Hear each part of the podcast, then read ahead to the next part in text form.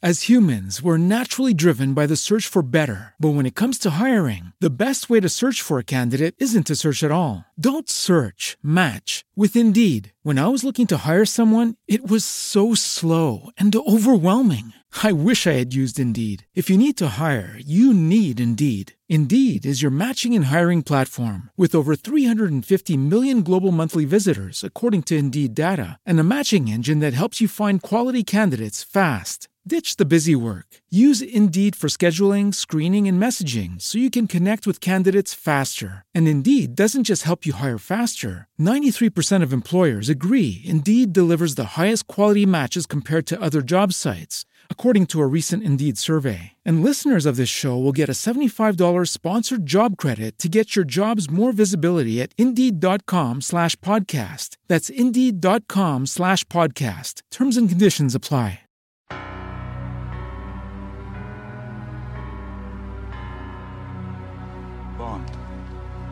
James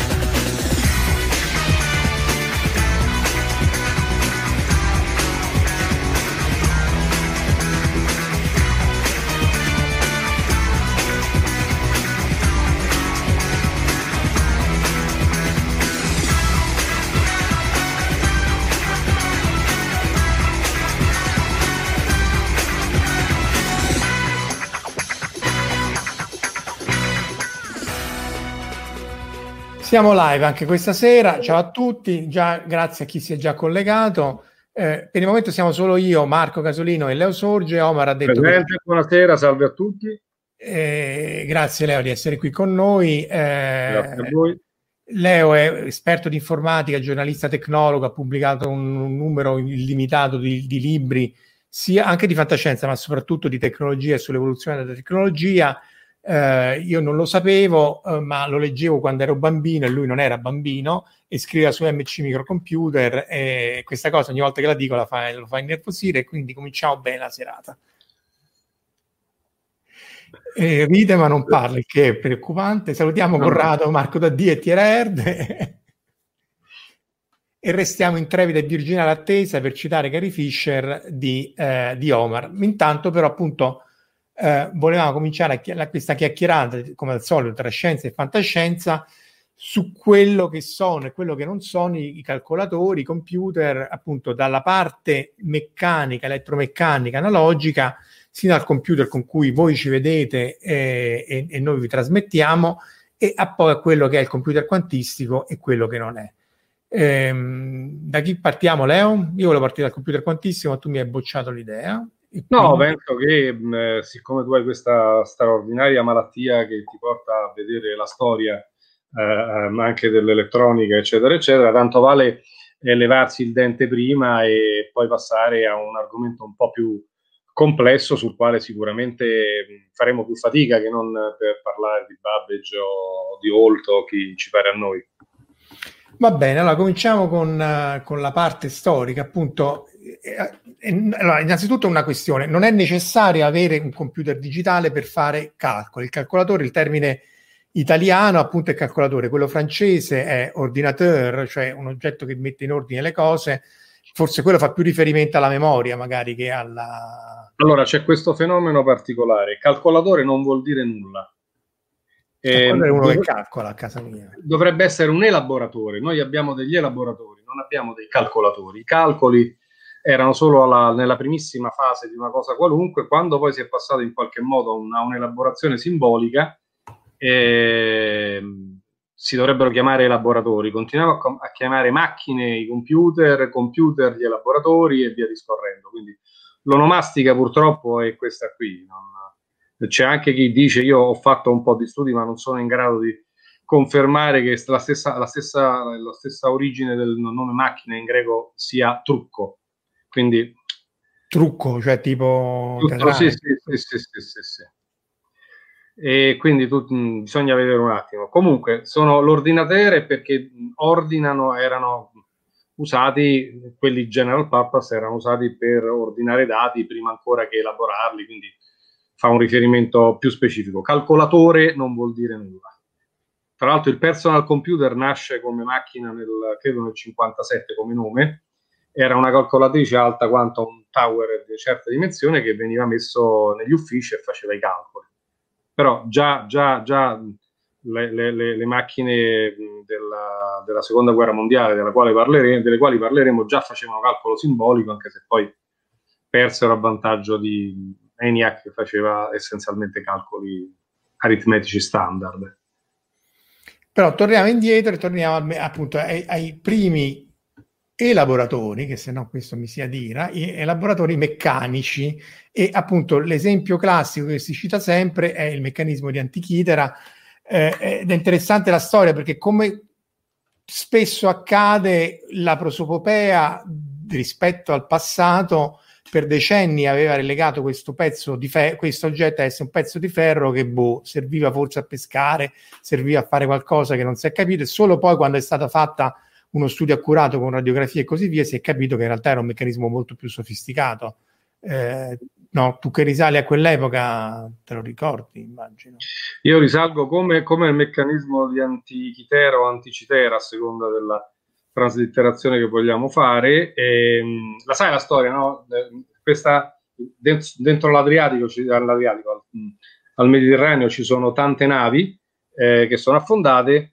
C'era una nave latina e quando l'hanno rimossa eh, hanno trovato che sotto c'era una nave greca, quindi abbiamo una datazione ufficiale perché nelle navi latine c'erano merci con una datazione.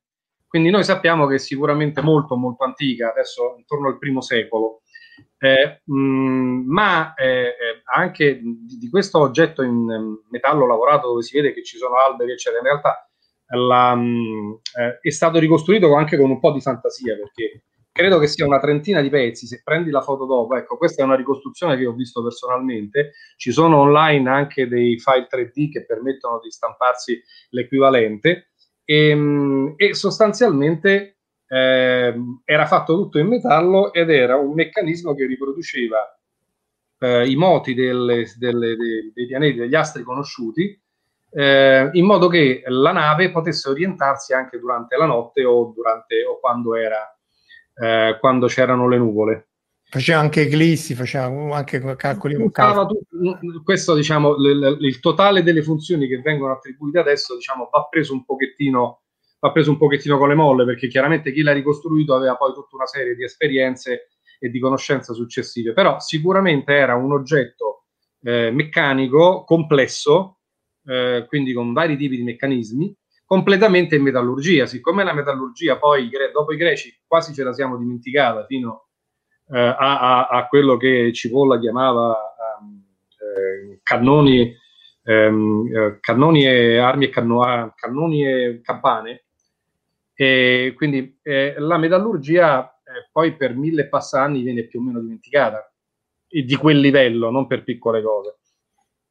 E, quindi questa è una delle tante macchine delle quali, delle quali abbiamo nozione che i greci facevano eh, con metallurgia molto elevata e che poi diciamo dal IV secolo a.C. fino più o meno al primo d.C. è stata anche dimenticata, quindi era una conoscenza pregressa perché abbiamo dei resti delle trascrizioni di gente che si prendeva in giro dicendo guarda quel poveretto eh, non sapendo più come rifare i pezzi in metallo, se li ha rifatti in legno. Che pezzente. Se tu vai avanti il libro di Lucio Russo, che ecco. poi un'altra, un'altra, un'altra, no. un'altra è, è, è, un libro fantastico per chiunque voglia sapere esattamente che cosa voleva dire essere un greco nel IV-III secolo a.C. Lucio e... È professore di matematica, forse adesso è in pensione a Tor Vergata, ma, sia, sì, eh, ma ha scritto vari libri, ma questo forse è il suo più interessante, perché è anche storico della scienza e, e appunto eh, tratta di, di, di, quello che, come dici tu, il pensiero greco e le conoscenze che, della, de, scientifiche della Grecia uh, a, a, quei tempi che poi sono andate perse, anche perché poi essenzialmente non sono rimaste nei testi di filosofia, di storia eh, che ci sono stati tramandati tramite i latini, cioè in realtà si è persa perché eh, essenzialmente era poco interessante per loro andare a parlare del pezzo di ferro che gira. I latini sostanzialmente non ci arrivavano. I latini si fermavano prima, vedevano una questione industriale, quindi si chiedevano se di quella cosa potevano fare un milione di pezzi o se potevano fare un modello che poi fosse ripetibile facilmente. Eh, gli scritti, i libri, eccetera, sono andati eh, dagli arabi e sono rientrati in Europa dopo la caduta di Costantinopoli. Quindi una, una gran parte di questi manoscritti nell'Europa, nell'Europa, centrale non ci sono stati per mille passanni e quindi tante cose sono state dimenticate. Però Lucio Russo ti fa vedere con esempi, tra l'altro lui è stato anche coinvolto, non mi ricordo a che livello, in una mostra è, dove io ho visto peraltro anche il, il, meccanismo di Anticitera in quella ricostruzione lì, ma mh, non esattamente in quella ricostruzione, ne ho un'altra, ma anche tante altre cose che facevano i greci che conoscevano e usavano eh, il vapore o roba del genere come, come forza proprio meccanica, solo che ehm, non avevano una coscienza industriale e quindi se uno eh, faceva eh, l'apertura delle porte del teatro eh, a pressione con, con, con, il vapore, non lo faceva più nessun altro. I, i latini l'avrebbero fatto, avrebbero fatto un franchising per venderlo in tutto il mondo, i romani, e invece i greci ne facevano uno. E, ehm, no, cioè, ci sono delle... Pergamo veniva servita da una conduttura d'acqua a 8 atmosfere. 8 atmosfere? 8 atmosfere, 30 metri di altezza. E tu capisci, vaglielo a spiegare ai romani che questi hanno fatto 8 Però ce n'era uno, e via di dice oramai l'ho fatto, che gusto c'è. No, Emi- Emilio che uno delle, dei, dei, problemi è legato al fatto che appunto fecero un barbecue ad Alessandria qui alla biblioteca eh, Non solo, ne hanno fatti, sono stati fatti parecchi di barbecue, comunque Alessandria faceva parte relativamente del, eh, di quello che veniva poi tramandato all'impero romano. Noi, diciamo, io non c'ero, eh, sono più o meno di quell'epoca, ma sono leggermente successivo e Marco ha dieci anni meno di me, quindi più o meno stava lì però e... sempre meno sono. Sempre meno sono, ma sempre Alessandro. È vero che come amo ripetere, conta quanti te ne rimangono e non quanti ce n'hai, in cui questo... Ai noi. E, ehm, quindi diciamo, eh, c'erano, queste, c'erano alcune cose e poi eh, eh, eh andando avanti, ehm, chiaramente diciamo si fanno, per esempio, forse non tutti sanno che ehm, i latini stessi conoscevano la matematica binaria, binaria cioè quella dei computer 0 e 1. Sì, quella che poi sarebbe diventata eh, quella dei computer. Eh, però non ci hanno fatto niente. Eh sì, perché ovviamente no, diciamo, erano elementi che, che, per loro non erano, non erano industrializzabili. Ma eh, quindi vai avanti con le slide perché sennò tu stai leggendo i suggerimenti, dopodiché... Eh, no, no, io stavo, stavo vedendo, no, eh, non, non, i, non, i, latini, Crisippo era quello che, che aveva più o meno, eh, aveva più o meno eh, identificato i principi dell'algebra booleana, l'end e l'or. Sì, purtroppo appunto lì è come lo si ripete sempre che non avendo lo zero che poi è stato introdotto da, dagli indiani e, e a noi è arrivato tramite gli arabi, tutta una serie di calcoli non erano fattibili. Anche i Maya eh, che scrivevano in base 20 appunto avevano eh, una serie, cioè riuscivano a fare dei calcoli sofisticati, ma tutta una serie di cose gli erano precluse.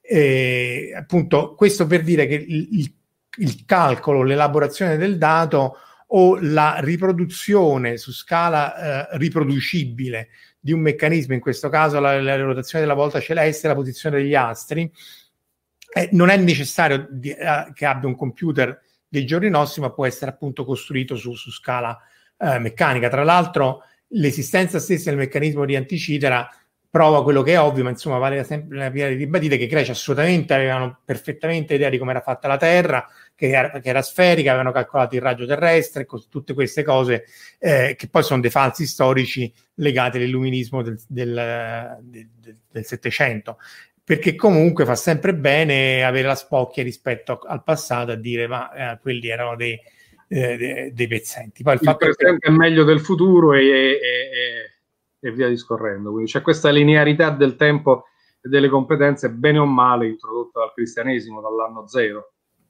Sì, che però poi è rivenuta fuori con, con, con, il Rinascimento, perché in realtà era sempre, ah, prima era meglio e ora siamo nella, nella, fase di decadenza. Saltando di quasi 2000 anni, eh, arriviamo all'altro computer meccanico che era quello di Babbage. Lui fece vari, eh, vari di questi oggetti, prima il difference engine, poi questo che è l'analytical engine, cioè essenzialmente un, un calcolatore, un elaboratore, come direbbe Leo, che ha la sua questo memoria. È un calcolatore, questo non, non, non questo fa, lavora, la, lavora non cal- sul calcolo simbolico, lavora sul calcolo numerico, questi sono calcolatori. Cioè è un'evoluzione della vecchia pascalina che tu giravi, perché fondamentalmente la, se devi fare la moltiplicazione è come fare l'addizione tante volte. Quindi se tu giri 3x4 e fai 4 volte il giro, hai fatto il tuo calcolo meccanico e hai fatto la tua moltiplicazione. E questo porta questa idea a, uh, in maniera estremamente più complessa. Tra l'altro lui no, non lo completò mai purtroppo perché non aveva i soldi per...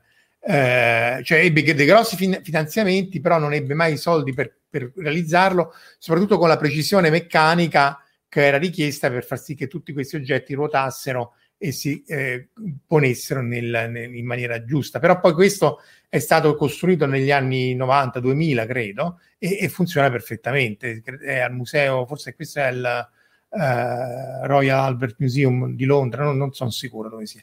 Però insomma funziona e si riescono a fare i, i calcoli. E, ehm, tra l'altro Babbage è la persona che eh, per primo calcolò il costo dei francobolli, eh, dei francobolli inglesi, che al tempo si, praticamente si pagava il francobollo in funzione della distanza a cui tu eh, spedivi. E lui dimostrò che fare questa cosa costava di più che fare un francobollo unico per tutta, per tutta la, l'Inghilterra. E quindi eh, da, da, lì in poi si adottò la sua, appunto, la sua idea di, di di, di, di far sì che appunto eh, il costo del francobollo fosse lo stesso e poi il costo variasse solo per, per, le, per le, come si dice, per le, eh, per le comunicazioni internazionali. Insomma, lui era una persona molto all'avanguardia, però appunto questa cosa qui non riuscì a passare. Eh, però tutti i concetti, appunto il simbolico, il, il, il, Ada Lovelace, che era appunto la, la, la, nipote, se non sbaglio, di Lord Byron, che sviluppò i, i principi del calcolo computazionale, quelli sono rimasti e poi sono stati ripresi nei, nei secoli, nei, nei decenni successivi. Eh, no, insomma, è un oggetto impre- impressionante perché vedi proprio il calcolo fisicamente via via che si costruisce. E dal lato della... Ecco, Jack O'Lantern eh, dice sì, è a Londra, confermo, al Museo della Scienza e della Tecnica, di cui non ricordo il nome esatto.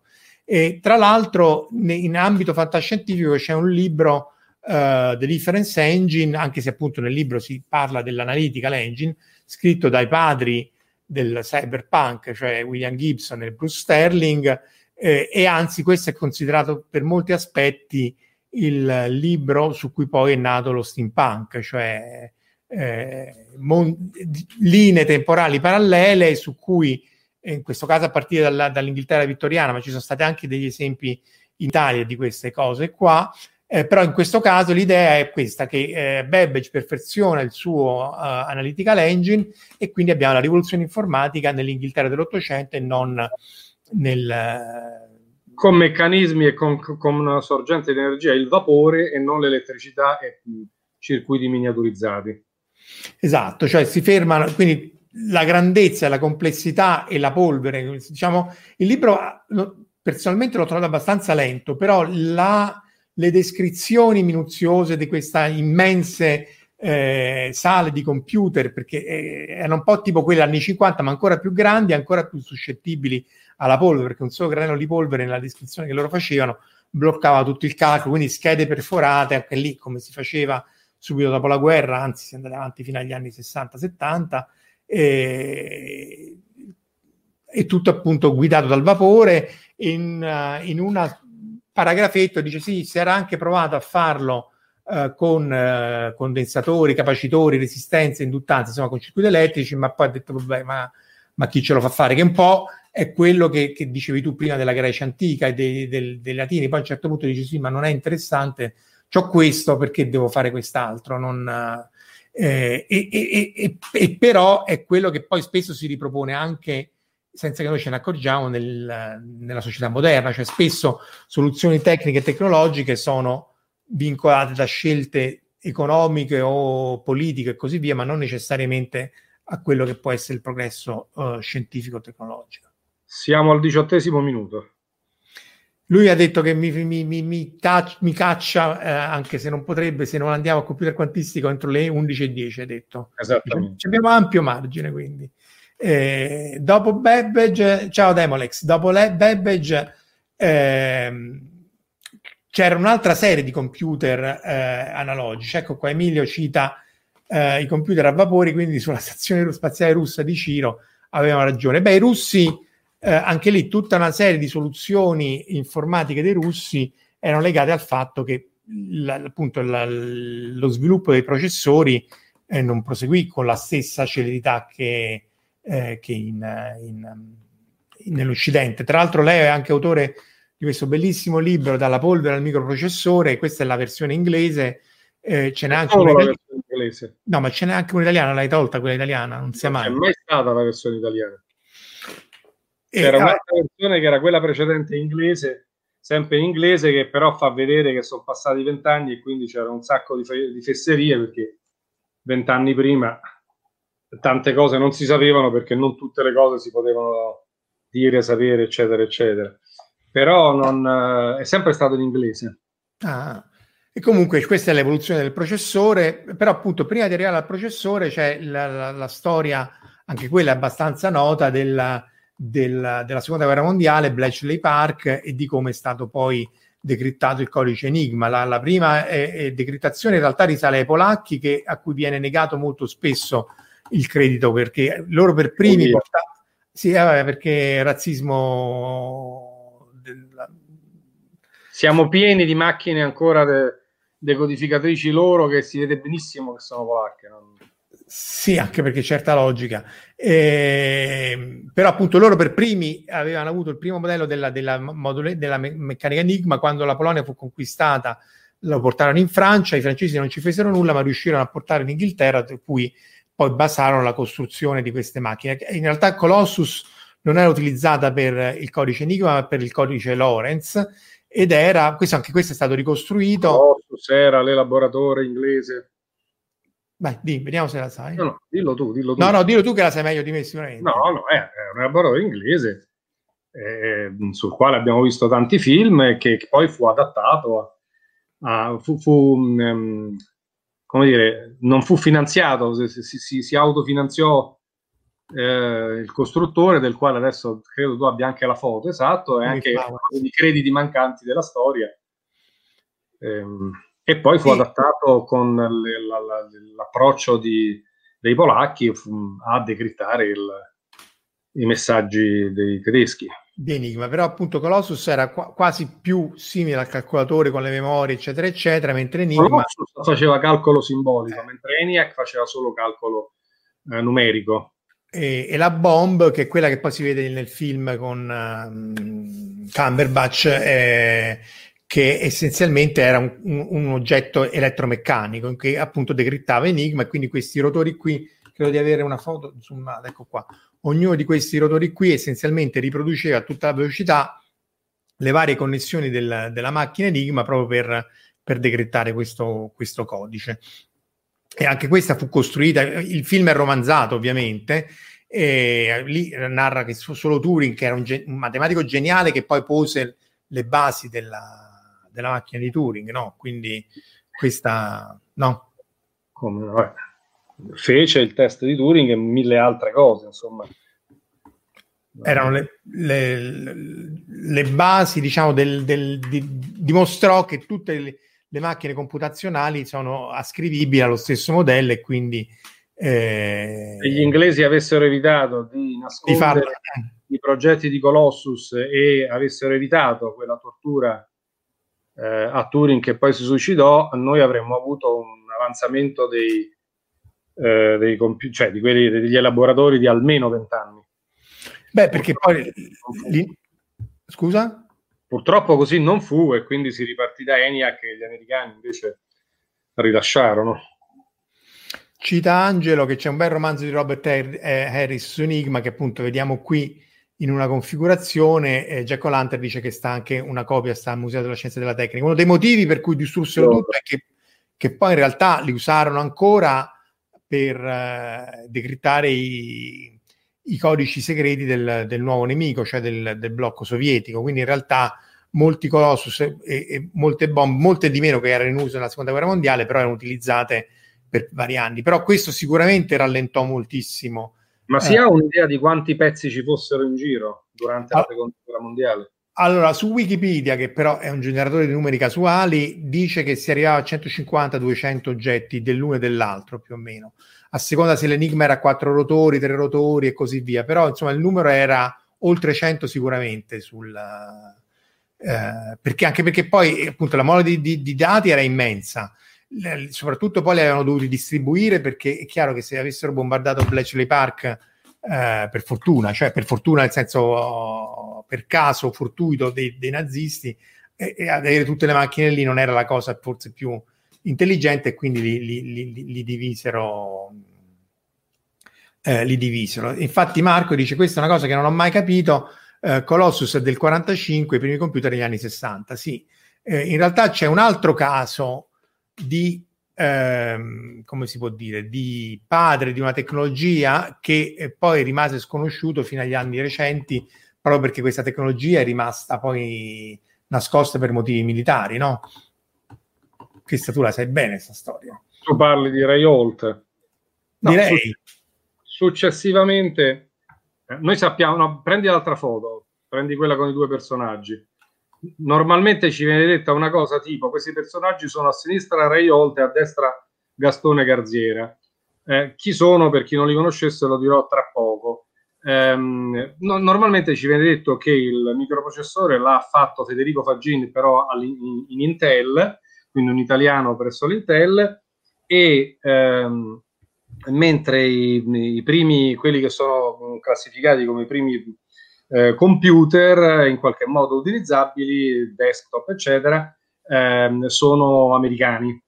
Eh, a, non, diciamo, possiamo, lasciando perdere i kit o le cose e i modelli dei quali sono stati fatti solo alcuni pezzi col 6502 o anche con lo Z80, diciamo, possiamo partire dall'Apple 2.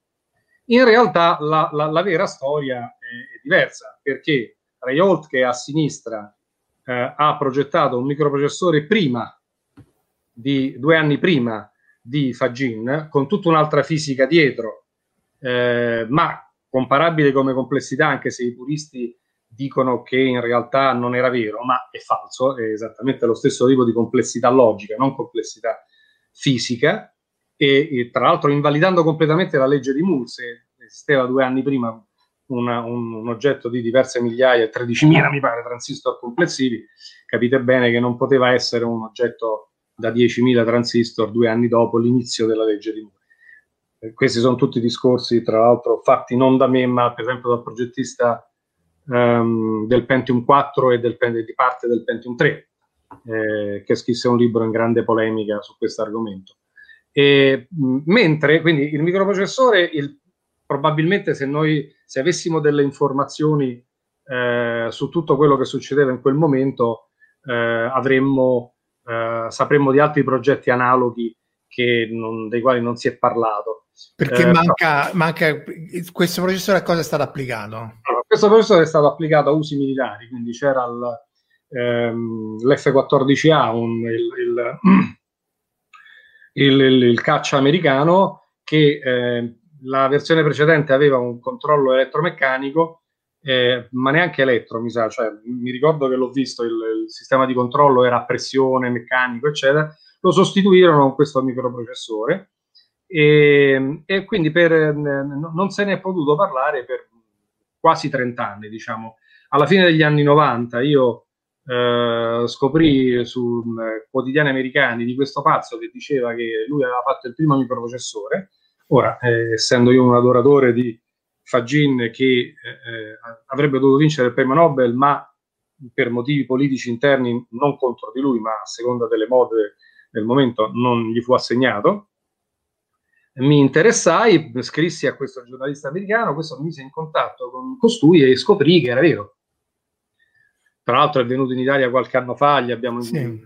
abbiamo incontrato e abbiamo preparato un sacco di incontri in varie università, eccetera, con grandissima fatica perché la storia ormai dice quello, quindi chiunque, anche i grandi giornalisti sono venuti da me, hanno chiesto esclusive per telegiornali nazionali, eccetera, eccetera, e poi in realtà non sono venuti perché l'importante era che non se ne parlasse. Non... Tra l'altro, se tu metti la, la foto della copertina del libro, eh, poi per, per, vari motivi eh, sono, ho collaborato con lui alla stesura di questo libro, le quattro persone che stanno sul, sullo sfondo della copertina sono i quattro che fecero, i, facevano, tra cui quello di destra e oltre, che facevano i corsi per il 4004, quindi per questo micro, primo microprocessore che nessuno voleva in America e c'era pochissima gente che riuscisse a spiegare ai venditori in giro per l'America, quindi per un anno e passa sono andati in giro a fare i corsi ai progettisti americani per spiegargli come fare i circuiti a microprocessore, come si programmava, eccetera. Quindi le storie, le storie si, si, si, incastrano. Mentre eh, Gastone Garziera è uno dei pochi, se non l'ultimo rimasto, eh, della famosa perottina, del, eh, del famoso um, computer fatto in Olivetti e nel 64 e poi venduto con tutti, eh, che aveva un suo linguaggio di programmazione, quindi era un vero personal computer e che eh, ehm, tutti quelli che sa- facevano informatica vera, quindi non che ne parlavano come me, eh, sapevano, conoscevano e, e, e, riconoscevano come il primo, e quindi ben prima del 76 dell'Apple II, e, e con tutt'altra ingegnerizzazione, e però anche quello, diciamo, solo negli ultimi anni se ne è di nuovo parlato e, e quindi internazionalmente eh, si è dato un minimo di eco a, a, questo fatto. Quindi si pensa che il microprocessore sia italiano, anche se fatto in America, e il personal computer sia americano, in realtà nella storia è il contrario, ma di storie come questa è, è, è pieno il mondo, è piena la storia, la storia la, vinco, la scrivono i vincitori, i soldi che ha messo Intel per negare, perché poi anche Fagin è stato nascosto al grande pubblico per perlomeno vent'anni. Beh, eh, ha fatto una guerra infinita perché potesse essere riconosciuto. Eh, ci sono dei bellissimi libri, uno è Intel Inside, perché c'è stato questo grande periodo del, de, del Pentium bug, quando il Pentium era, era vacato, eh, in, intorno al quale sono usciti diversi libri molto, scritti molto bene eh, su questi argomenti e quindi è stato ricostruito un po' tutto. E dopo, dalla metà degli anni 90, eh, finalmente a Fagin è stato riconosciuto quello che era di Fagin. Perché una delle critiche che muovono ingiustamente, eh, però a volte dice sì, vabbè, voi l'avete fatto, però il fatto che sia rimasto segreto poi eh, non ha avuto rilevanza uh, per, no. per, per, la linea parallela, che è vero fino a un certo punto, perché comunque... Ovviamente, ovviamente noi dobbiamo distinguere tre cose. La primogenitura è, allora, è come per il telefono. Nel periodo nel quale stato, si dice che Meucci abbia fatto il primo telefono, in realtà ce n'era una decina in giro per il mondo. E, e, e, e, gli americani e quasi tutto il mondo sono sempre stati convinti che l'avesse fatto Bell per vari altri motivi. Eh, c'erano sicuramente degli altri progetti, il Phase 4, anche altri, eh, che a seconda di, della definizione di microprocessore o meglio di microcontroller, perché poi il microprocessore si è evoluto ed è quello che è arrivato dopo, è stato chiamato microprocessore, e quello di prima è stato chiamato microcontroller. Eh, mh, eh, dopodiché, questo, appunto, questa, ehm, ce n'erano altri di, di, oggetti di questo tipo e eh, quindi primo piano storico. Per le informazioni che abbiamo adesso, eh, un dispositivo con parecchie migliaia di computer, un, di, di, transistor, con un linguaggio di programmazione, con la eh, tecnologia di integrazione su più chip come il 4004, come il 4000 che aveva più chip, eh, in questo momento la primogenitura deve, dovrebbe essere data oltre. Dopodiché, che quello fosse un progetto di non, industriali- non facilmente industrializzabile, per dire nessuno lo voleva produrre questo chip, e la Grumman, che è la stessa che adesso sta facendo, credo, con Amazon, una parte dei, dei satelliti, eh, la Grumman si comprò una, una, una, foundry, una Silicon Foundry, perché... Una fonderia per fare i chip. Per fare i chip, si comprò la fabbrica fece i suoi chip e poi si rivendette la fabbrica. Cioè, sono cose che... Pragmatico, come, come, quanto, come, entrano quattro elefanti nella 500, due davanti e due di dietro. Due di dietro. Infatti, sempre a proposito, c'è Emilio che dice che il manuale del computer elettromeccanica di mira del Grumman AS4 Intruder della US Navy diceva che nel caso si fosse bloccato andava fatto ripartire applicando ripetutamente lo stivale di volo del navigatore dell'aereo, che però io lo uso anche sui computer adesso, è inutile, però è, è tanto liberatorio, mettiamo stavano, così. Stavano crashando per, un, per, il motivo per il quale poi serve il calcio, eh, eh, tra cui il bootstrap peraltro, la, mm, da cui, ehm, è, è, lo stesso per il quale il, il LEM stava crashando sulla Luna. Beh, lì c'era una freddo e, e c'era e la procedura di ripristino eh, quelle condizioni eh, eh, richiedeva più risorse di quelle disponibili e quindi veniva sempre eh, riavviato, veniva riavviato, veniva riavviato, veniva riavviato. Perusca e... dice che lo stivale del navigatore fa molto scotti. Sì, infatti anche, anche sulla, sulla, Luna ci fu questa riparazione eh, del, del, sia nel, nell'Apollo 11 che nel 14, se non sbaglio, che c'era questo baco. Eh, però i computer... Le, mm? due passioni, le due maglie che poi ci fai vedere. Eccole, eccole, questa è, questo è il mio fetish. Ma soprattutto... Questa... Beh, vabbè, queste le memorie di Ferrite sono le memorie che erano state utilizzate per l'Apollo e anche per lo shuttle. Essenzialmente ognuno di questi anelli qui, eh, ognuno di questi anellini tipo cotta di maglia è un bit, è un anello ma- magnetico che se, materizza- se memoriz- mem- magnetizzato in un verso eh, conta come uno, se è magnetizzato nel verso opposto conta come zero e questo filo eh. eh. diagonale lo legge e, e, se io faccio passare la corrente in una colonna e in una riga indirizzo il singolo bit. Queste memorie sono eh, appunto un chip grande così più o meno, ma eh, erano kilobyte di, di, memoria. Certo, non ci potevi fare i film porno, però ci potevi andare sulla Luna, che tutto sommato eh, è, ma... quasi, è, quasi, della stessa importanza, direi. E, e poi fai vedere quelle, quelle, quelle, quelle fatte dalle signore.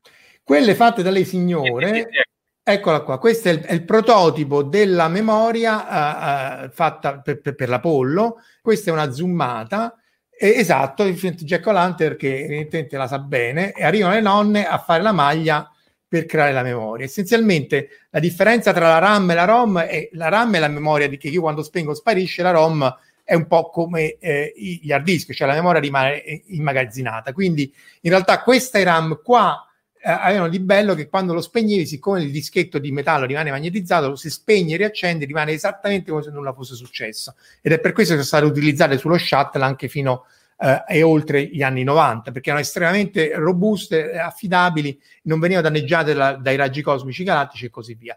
La ROM, cioè i programmi in cui era programmato eh, l'Apollo, erano fatti appunto, come diceva Jack O'Lantern, intessendo eh, questi fili, ossia forse a maglia, cioè vedete qui c'è ogni filo è un, una serie di bit, un programma e se il filo passa dentro l'anello di metallo in quel punto conta come uno, se non ci passa conta come zero. Quindi io faccio passare una corrente, vedo l'interferenza di questi magnetini e quindi leggo eh, tutti i miei programmi. Quindi questa è una parte zoomata in grande, questo qui è l'oggetto. Ognuno di questi fili passa negli anelli che sono questi dischetti rossi e, e, quindi se il filo entra dentro mi conta come uno o se no conta come zero e c'è il mio programma. Indistruttibile a meno che non prenda fuoco come purtroppo successe peraltro all'Apollo 1 eh, non sottoposto non è maglia e tessitura. Ecco qui, qui abbiamo ecco qui, qui sul eh, Verusca che è esperta di queste cose anche se io poi Verusca ti ho detto io leggo spesso magia che fa molto più fico.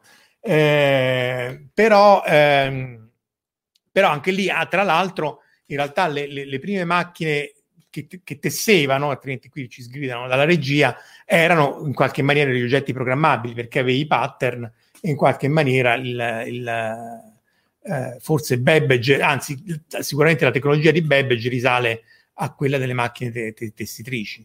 Hai tre minuti. Ho tre mm. minuti, io quasi quasi passerei direttamente al computer quantistico solo per non darti soddisfazione che siamo in ritardo.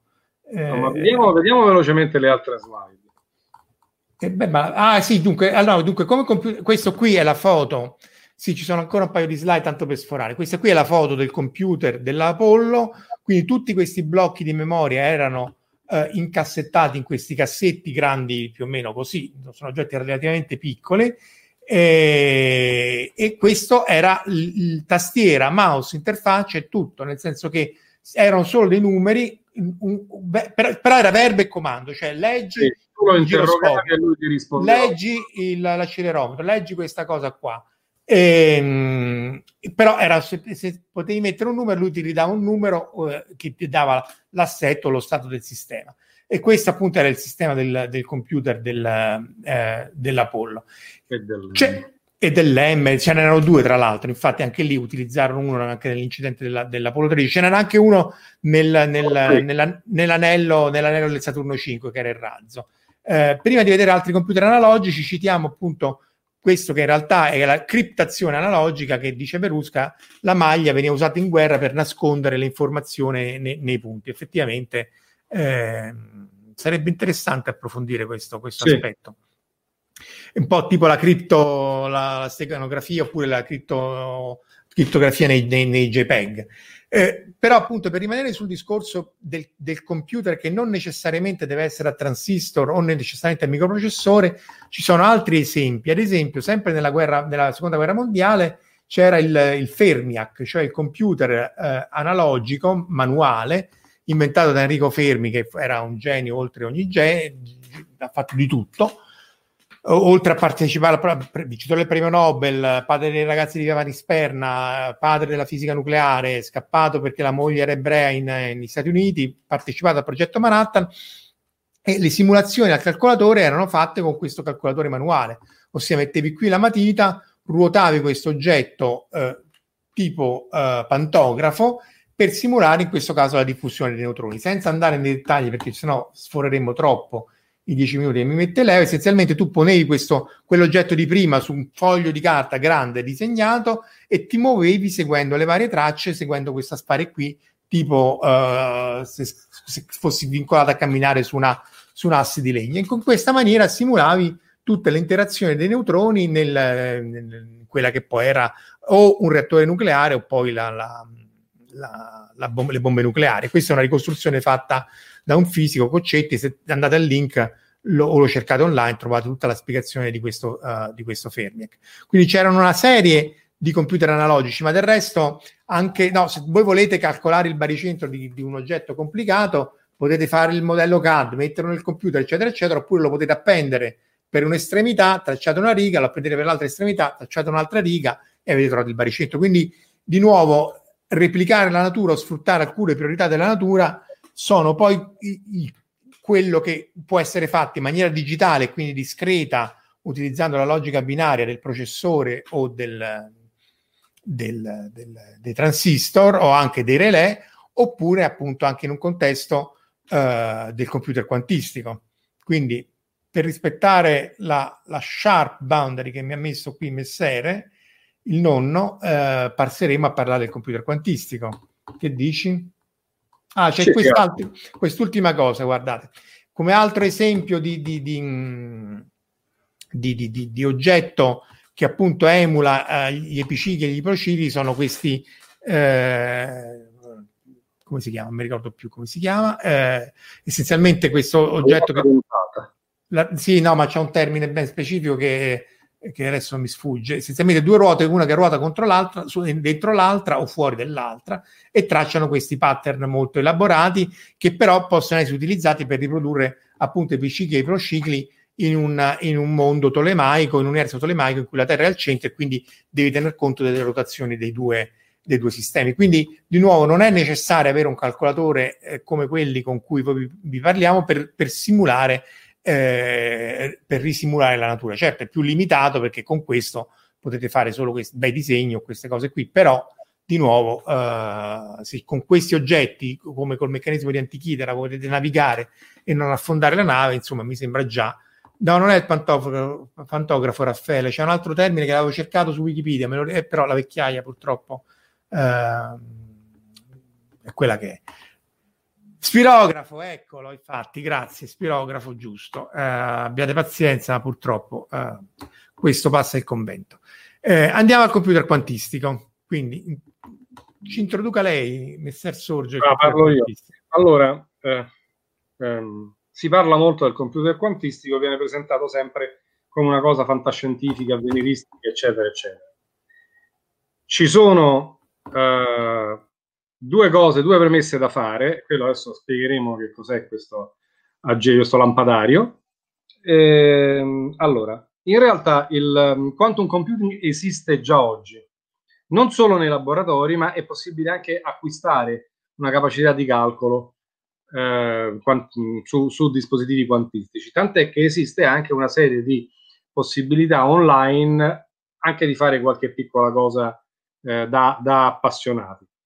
La seconda premessa che va fatta assolutamente è che non esiste un modo consolidato e comprensibile di spiegare come funziona un computer quantistico. Quindi ci arriveremo con metodo induttivo-deduttivo. Noi diciamo delle cose, mm, in parte storie, in parte strutturali, in parte eh, non strutturali, descrittive, voi protestate che non si è capito niente e noi proviamo a dirlo in un altro modo.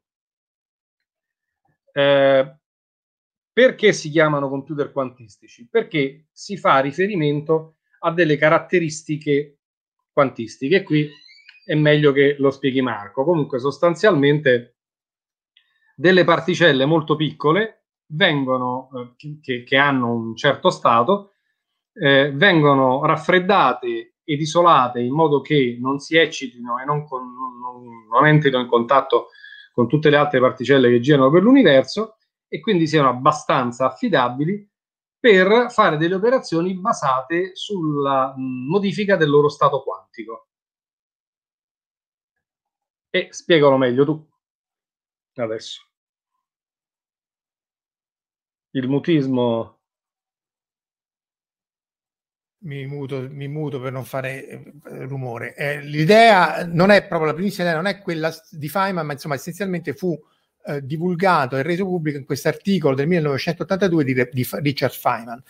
Eh, eh, se lo cercate e, e, lo trovate, la prima parte è, è, fatta benissimo, perché Feynman, oltre ad essere un altro genio, lui fermi, insomma, sono 4 o 5 generi del XX secolo, quello che fa i disegnetti che piacciono tanto a Verusca delle, interazioni appunto della meccanica quantistica, era un ottimo uh, divulgatore, soprattutto perché lui si poneva il problema che se io non ti so spiegare una cosa, vuol dire che non l'ho capita io per primo. Quindi il fatto che non siamo in grado di spiegarmi il computer quantistico vuol dire che non l'abbiamo capita neanche noi. Quindi, e, e fatta questa full disclosure, se vi andate a leggere l'articolo, all'inizio è chiarissimo perché pone proprio l'accento su questi aspetti, cioè che tu vuoi in qualche maniera risimulare la natura sfruttando dei meccanismi, e in questo caso della meccanica quantistica, per ovviare ai vincoli del, eh, del, del, del calcolatore eh, alla Turing. Se vi ricordate, nell'altra live, quella sulla meccanica quantistica, il problema è che mondo, nel mondo, comunque, la caratteristica del mondo microscopico è che non vi è il determinismo meccanicistico del computer o delle palline da biliardo e così via. C'è questa fa- famosa funzione d'onda che in, in qualche maniera eh, vive di vita sua, che interagisce con un'altra funzione d'onda, un'altra particella, solo quando questa viene a interagire con essa e quando interagisce quella ti dà un responso, la cui probabilità è dettata dalla, struttura dell'oggetto. Quindi Feynman dice se io potessi utilizzare questa funzione d'onda eh, per descrivere in maniera probabilistica il mio sistema e così via, quando io vado a fare la misura ottengo una, cosa che è esattamente proporzionale alla probabilità della, della, della che quello che io voglio misurare, ad esempio i neutroni di fermi prima oppure eh, la posizione del, di, un, di, un, oggetto complesso, la posizione degli atomi e così via, riesco in qualche maniera a, a riprenderla. Quindi in qualche maniera utilizzare la, la, la, funzione d'onda, il fatto che lo stato sia una sovrapposizione di questi stati, ossia tutti e nessuno, ehm, in qualche maniera eh, può ovviare a molte limitazioni del, del calcolo eh, cl- classico. Verusca dice che ci si fa la maglietta con i disegnetti e secondo me faresti un sacco di soldi, Verusca. Questa è un'idea geniale dovresti fare le magliette con i diagrammi di Feynman e, eh, e secondo me nel, nell'ambito, ovviamente un ambito ben definito, eh, che è quello di Armani, Armani Gucci, riusciresti a vendere moltissimo. Detto questo, come si costruisce, come si costruiscono allora, oggetti quantistici? Un attimo. Prima dobbiamo dire che esistono varie tecnologie, esistono vari modi per isolare vari oggetti quantistici sui quali poi, con i quali puoi interagire. Um, questa, questa, slide, che purtroppo non, non, trovo più come slide o solo come foto, la devo a Belussov, a Sergei Belussov, che oltre a essere eh, un fisico russo che però, mh, come dire, andò a Singapore molto presto ed è famosissimo per una serie di attività imprenditoriali, tra le quali un fondo di investimento eh, che, mh, che, si interessa esclusivamente di aziende che fanno quantum computing. In quella slide che non si vede si parla delle cinque, delle cinque tecnologie eh, più eh, in voga attualmente per interagire con quanti, con, con quanti ovvero sia ion traps, cold atoms, supercond- superconduttori, eh, fotonica e topological, che è quello di Microsoft. Quello che però bisogna dire, quando si dice computing, in questo caso, eh, noi siamo abituati al computer che ha tutto, ha il processore, ha la memoria, ha la ROM, ha la RAM, ha, ha quello che viene dopo, ha l'hard disk, eh, ha il video. No, tutto questo lo dobbiamo dimenticare. Al momento attuale i eh, computer quantistici sono solo il chip di calcolo. Tutto il resto, compresa la memoria, viene fatta con computer tradizionali.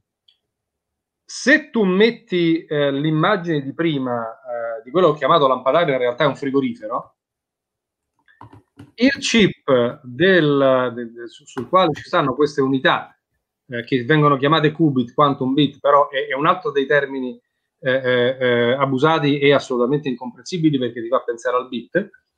E in realtà il chip è grande quanto un chip normale o poco più. Tutto quello che vedete è un grande frigorifero perché questi oggetti vanno a mh, frazioni di, di, di, gradi Kelvin, cioè a 270, circa 270 gradi sotto zero, perché vicino a quella, a quella temperatura e, e le, parti, le, parti, in causa, le, le, le quantità eh, elettroni, ioni, eccetera, eccetera, eh, stanno calmi, altrimenti si agitano troppo, la, la, la, la funzione d'onda che dice, che dice, Marco si muove, si agita e quindi... Fa cose, conosce gente. Sì, no, conosce gente è un'altra cosa. Il motivo per il quale stanno in questa posizione isolati gli uni dagli altri è perché non devono vedere gente, perché se, si, se interagisce la Terra è attraversata costantemente da quantità improponibili di neutrini e altre particelle. Se passa un neutrino da quelle parti, il tuo calcolo lo butti perché Beh, il neutrino non, non, non gli, non gli fa né caldo né freddo. I muoni che sono carichi, sì. Muoni, però, eh, perdona la pedanteria, non me la puoi professore.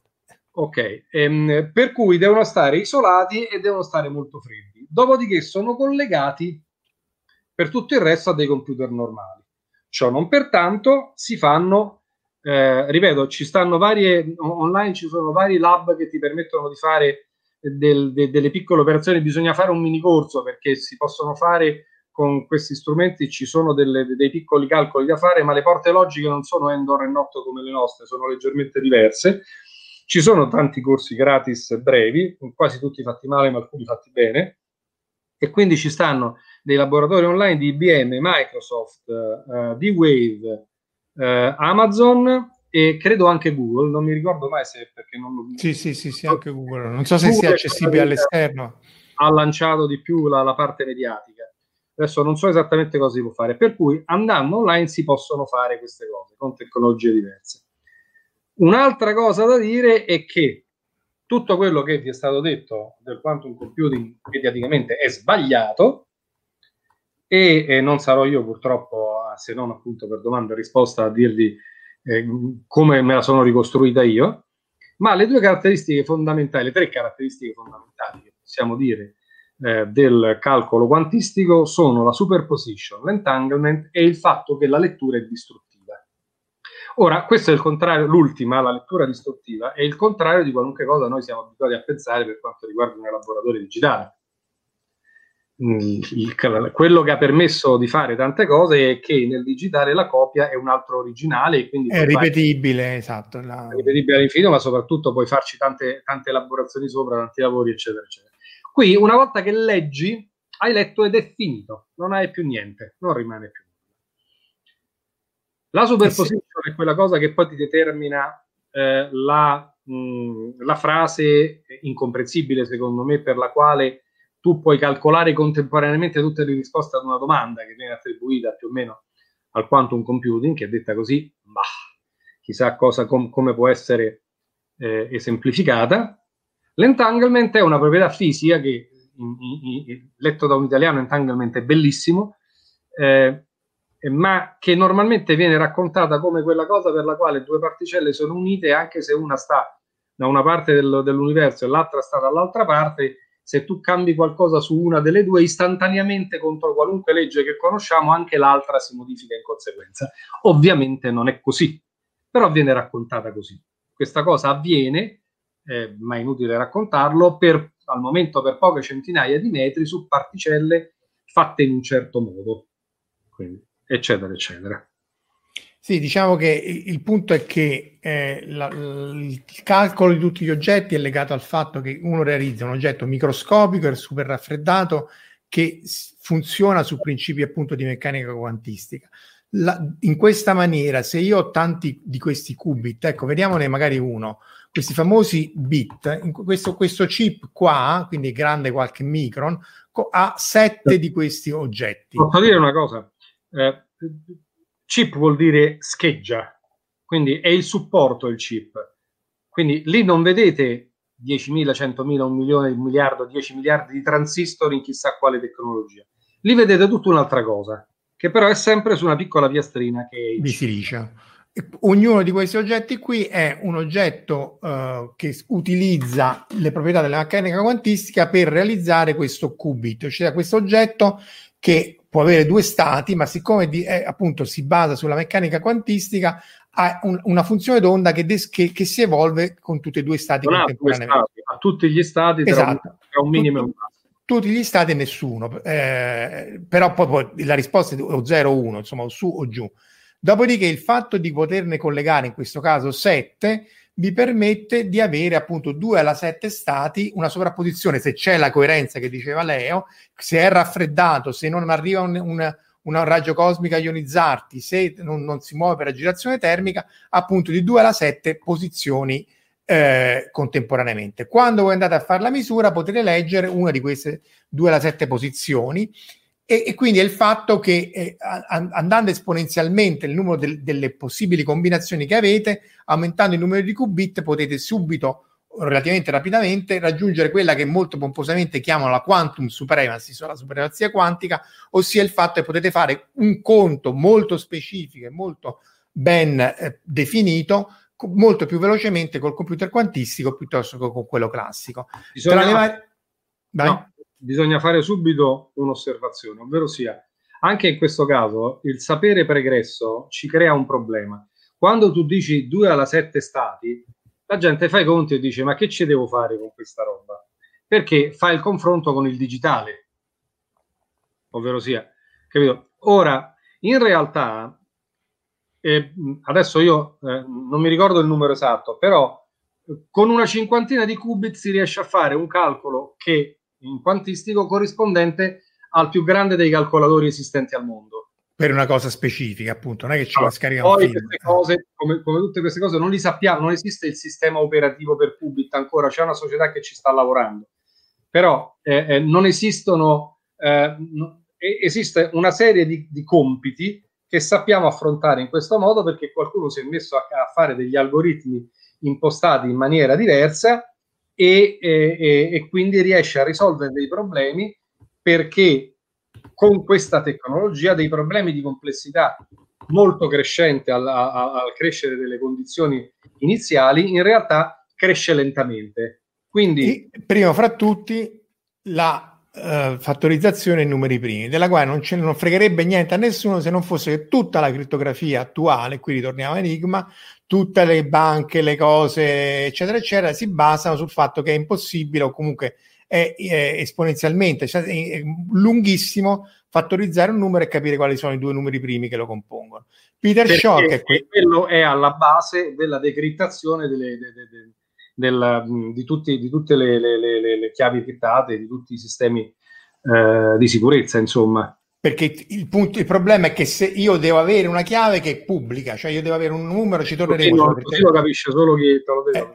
Eh, una chiave che è il prodotto dei due che posso dare a tutti senza che, pericolo che mi, rumpano, mi rubano tutti i soldi che non ci sono nel conto corrente e solo io che ho quella privata, cioè i due pezzi che insieme fanno il prodotto, posso accedere al conto corrente.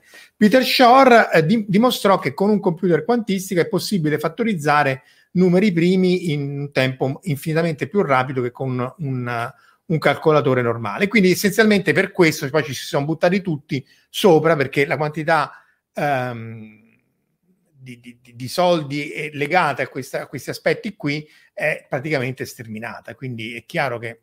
Mostra, mostra, mostra, Angelo, mostra la domanda di Angelo rispondi alla domanda di Angelo. Non sono ah, casuali. Ah, scusa. Eh, ma se il valore del qubit è casuale, non sono casuali anche i risultati dei calcoli? No, eh, il valore del, del, qubit non è casuale, il valore del qubit eh, è, eh, segue la legge fisica per cui tu lo hai, tra virgolette, costruito o programmato e soprattutto il valore del qubit è una funzione d'onda, quindi è tutti e due i valori e nessuno.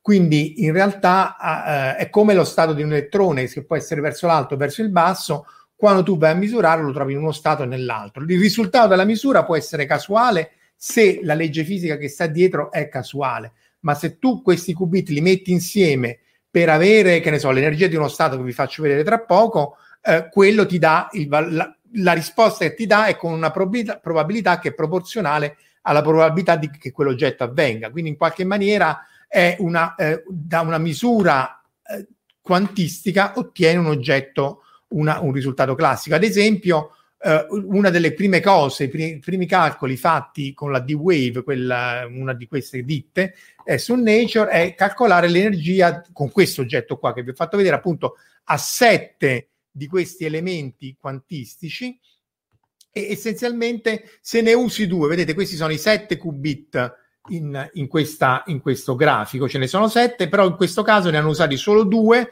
per simulare il, il comportamento dei due elettroni in una molecola di, eh, di, un, di un atomo di idrogeno. Quindi due atomi di idrogeno stanno insieme perché mettono insieme i due elettroni hanno l'orbitale elettronico e questo calcolo si fa anche analiticamente perché solo, è molto semplice. E programmando questi due qubit in questa maniera non, non è che riproducete l'atomo di idrogeno, ma riproducete la, la, il profilo energetico della, della, della, dell'energia di legame dell'atomo di idrogeno in funzione della distanza. E questo si fa, si misura ed è molto, be- molto bello. Se volete utilizzare un, un, un uh, 4 di questi qubit, quindi avete tre elettroni dell'atomo di litio che ha tre elettroni appunto e uno dell'atomo di idrogeno e di nuovo riproducete il potenziale energetico. Attenzione, non state riproducendo tutto l'atomo, tutto l'orbitale o tutto il, il, come si muovono negli loro orbitali. State riproducendo il profilo energetico perché avete costruito il vostro oggetto in, in questa maniera. Se ne usate sei è la stessa cosa, però sempre più complicato. Quattro elettroni di beriglio e due eh, del, dell'idrogeno e quindi usate 6 qubit su 7. Quindi eh, eh, essenzialmente metterli insieme in una maniera che non vi abbiamo descritto perché dipende molto dall'applicazione, da come costruisci l'oggetto, come ci interagisci, riproduce in questo caso il potenziale elettronico, può essere fatto per fare tante altre cose, la fattorizzazione. Eh... Risolvono anche problemi, tra virgolette, tradizionali. Eh, anzi, su quelli... Insomma, computazionali è su quello che tu vedi se il, il, tuo computer quantistico funziona o no. Però per darvi un'idea, eh, la coerenza, cioè il fatto che poi dopo un po' tutta questa struttura ordinata di questi sette oggetti va a farsi friggere perché si scalda, tutti questi calcoli devono essere, cioè ciascuno di questi punti deve essere fatto in 50 microsecondi, cioè in 50 mi- milionesimi di secondo eh, anche l'oggetto meglio raffreddato, eccetera, eccetera, perde la coerenza e quindi non potete farci più assolutamente niente. Quindi dovete interagirci prima di questi tempi qui. Quindi è un oggetto complicato. Tra l'altro, eh, si dibatte anche se un, quelli che vengono, non dico spacciati o comunque eh, descritti come computer quantistici, sono veramente computer quantistici. C'è questo articolo, ma ce ne sono tanti, lo cito perché Franco Nori è, è, è è un amico, è anche un collega, ma insomma lui talmente più in alto di me, è un genio, anche lui sta a Riken e si occupa di dispositivi quantistici, ha fatto un sacco di lavori anche su Nature e appunto eh, come possiamo testare se la, la quantosità, la quantumness, il fatto eh, che l'oggetto si comporta proprio per le leggi eh, quantistiche di un quantum computer. Quindi il problema è aperto e si discute appunto di come fare la misura e come di misurare se l'oggetto uh, si sta uh, comportando correttamente. Per rispondere velocemente alla domanda di Alessandro che chiede se le tre curve colorate sono le simulazioni dei punti neri valori veri, eh, sì, esattamente, cioè la, la, la, mm, i, i, punti sono quelli calcolati, no, i punti sono quelli calcolati dalle simulazioni la, la, simulaz- la curva colorata è il calcolo analitico fatto in altra maniera e quindi vedete che i punti neri che vengono da questi eh, calcoli col computer quantistico riproducono esattamente l'energia di legame, questa è l'energia sull'asse dell'y in funzione della distanza interatomica, cioè la distanza tra i due atomi in frazioni di nanometri. Questi sono un, un decimo di nanometro, quindi un decimo di miliardesimo di, um, eh, di, di millimetro. Di metro. Di, scusa, di un decimo di miliardesimo di metro, esatto.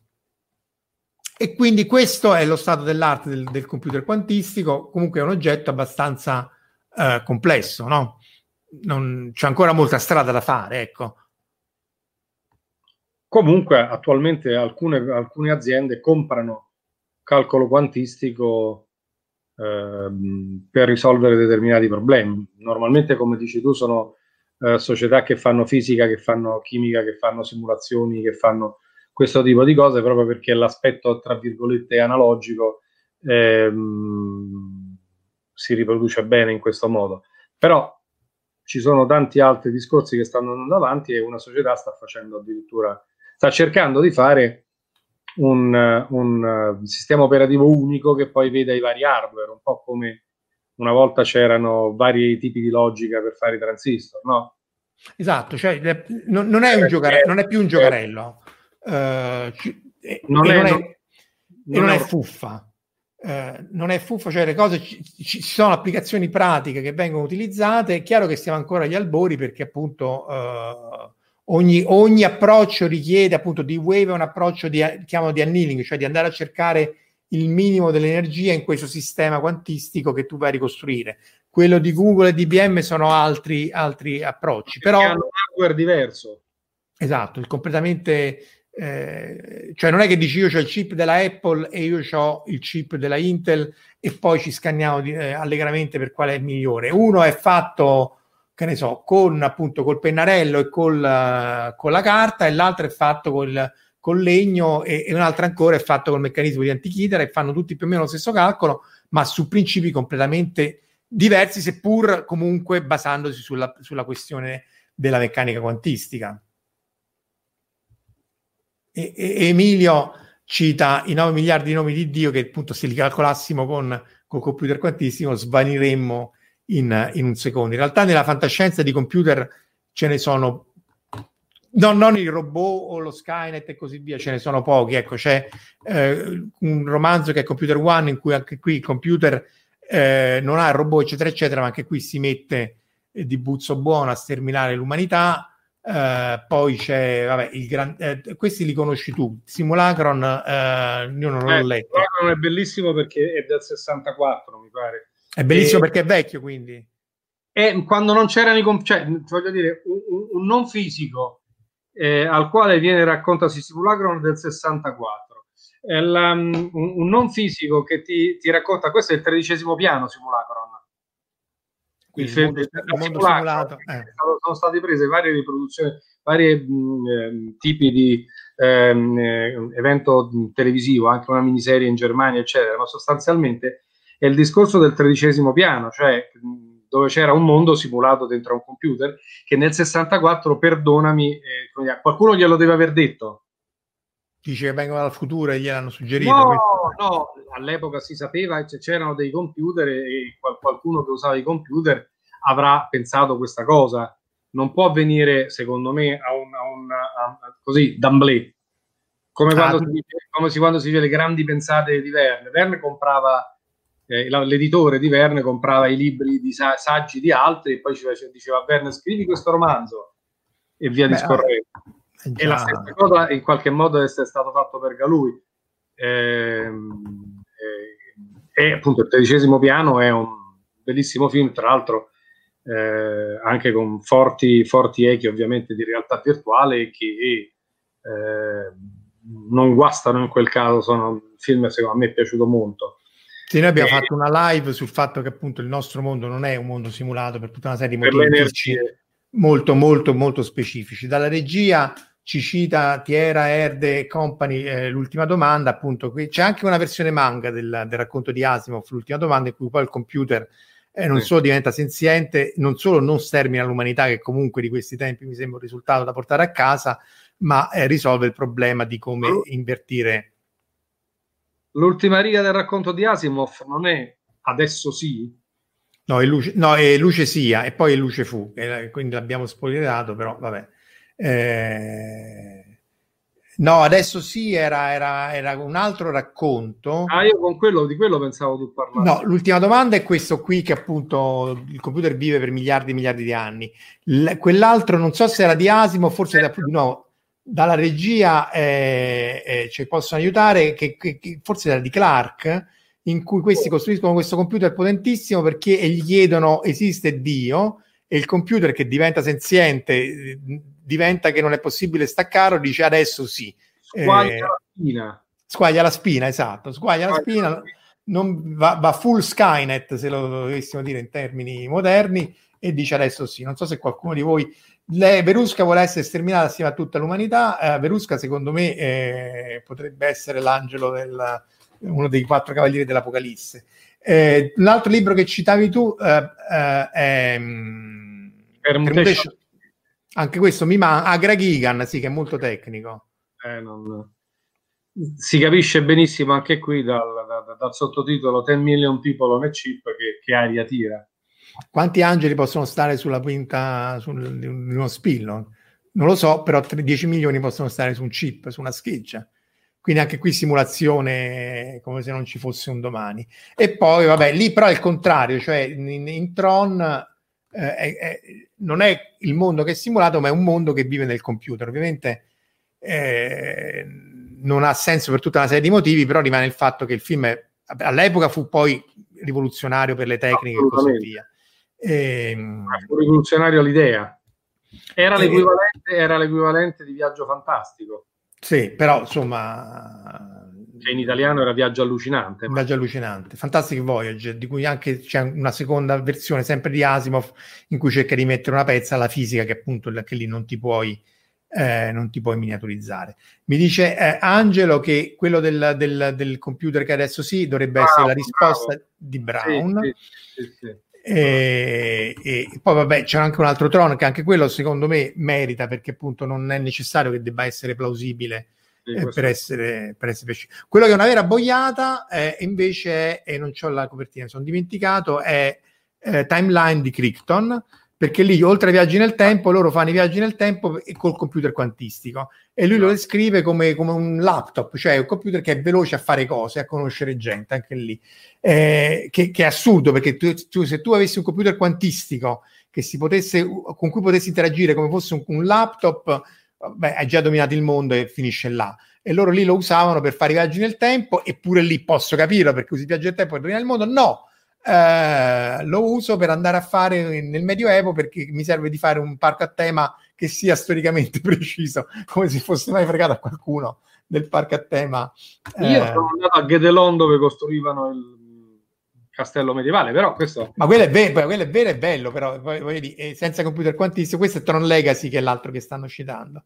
Eh, eh, sì, però appunto la, l'assurdità di Crichton, che pure era un genio, perché insomma fece Andromeda Strain, Jurassic Park, eccetera, eccetera. Crichton è sicuramente un genio, però i viaggi nel tempo non sono per tutti.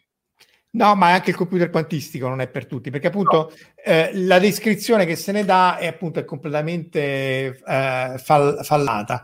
Eh, no, eh, Time Cop eh, non l'abbiamo detto, però lì questo è sui viaggi nel tempo, non so se c'era il computer quantistico pure, eh, pure là. Ehm, esatto, no, questo è importante, esatto. Tron Trof, perché in realtà Tron è un comando trace on del Basic o del logo addirittura, comunque sicuramente c'era in Basic eh, per tracciare quello che, che, il computer via via seguendo poteva fare. E, e, anche qui micro effetto nostalgia quando i programmi erano così semplici che con un Tron riuscì qualche, in qualche maniera a venirne a capo. Adesso eh, è un delirio di, di debugger e, e, così via. Vabbè, abbiamo sforato l'ora come al solito. Eh, come? Ringraziamo Omar. Ringraziamo Omar perché non si fa no, purtroppo c'è avuto un impegno e non è riuscito avvenire come computer citiamo eh? volevo citarlo perché volevo citarlo. Eh sì, giustamente. Eh, è, comunque è vivo in spirito con noi. E, ehm, come computer c'è anche i computer del, del, dell'universo di, di, di, Douglas Adams, ovviamente quello galattico, quello che usano per dare la risposta, non quella di Asimov, ma quella che citava Verusca, che è quella che è 42 e direi che sul 42 non è che si può aggiungere più molto altro. Quindi vi ringraziamo di essere stati qui con noi.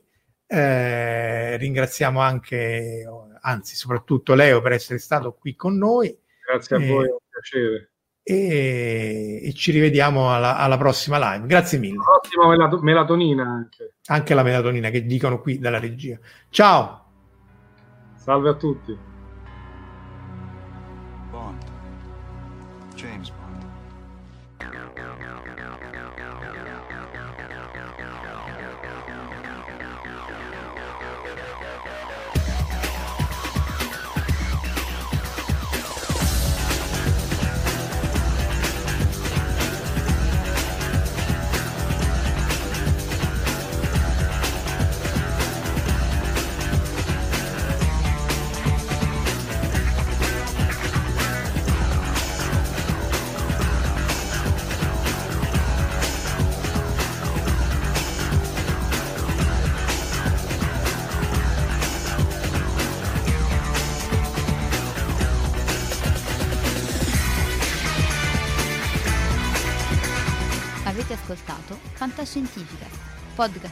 fantascienza e cronache della galassia, da un'idea di Paolo Bianchi e Omar Serafini, con il contributo cibernetico del Cylon Prof Massimo De Santo. Potete seguirci ed interagire con noi sul nostro sito fantascientificast.it, su Facebook alla pagina Fantascientificast, su Twitter sul profilo at Fantascicast, sul nostro canale Telegram t.me slash fantascientificast, sulla nostra community Telegram t.me slash fsccommunity.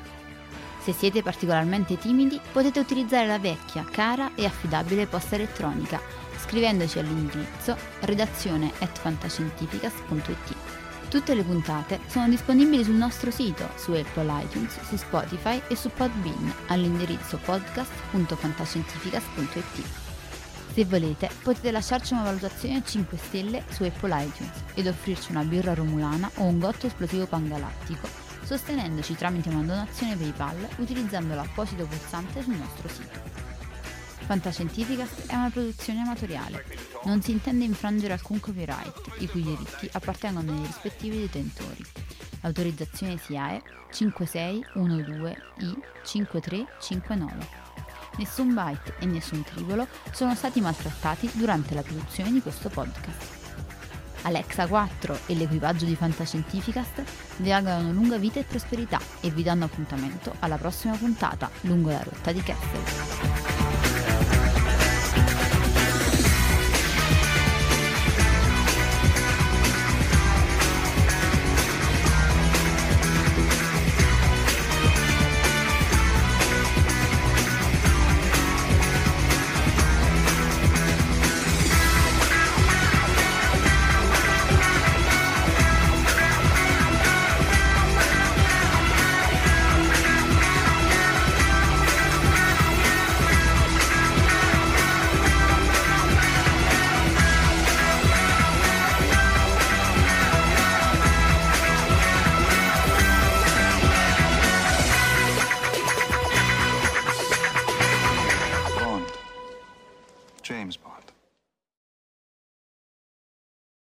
As humans, we're naturally driven by the search for better. But when it comes to hiring, the best way to search for a candidate isn't to search at all. Don't search, match with Indeed. When I was looking to hire someone, it was so slow and overwhelming. I wish I had used Indeed. If you need to hire, you need Indeed. Indeed is your matching and hiring platform with over 350 million global monthly visitors, according to Indeed data, and a matching engine that helps you find quality candidates fast. Ditch the busy work. Use Indeed for scheduling, screening, and messaging so you can connect with candidates faster. And Indeed doesn't just help you hire faster. 93% of employers agree Indeed delivers the highest quality matches compared to other job sites according to a recent Indeed survey. And listeners of this show will get a $75 sponsored job credit to get your jobs more visibility at Indeed.com slash podcast. That's Indeed.com slash podcast. Terms and conditions apply.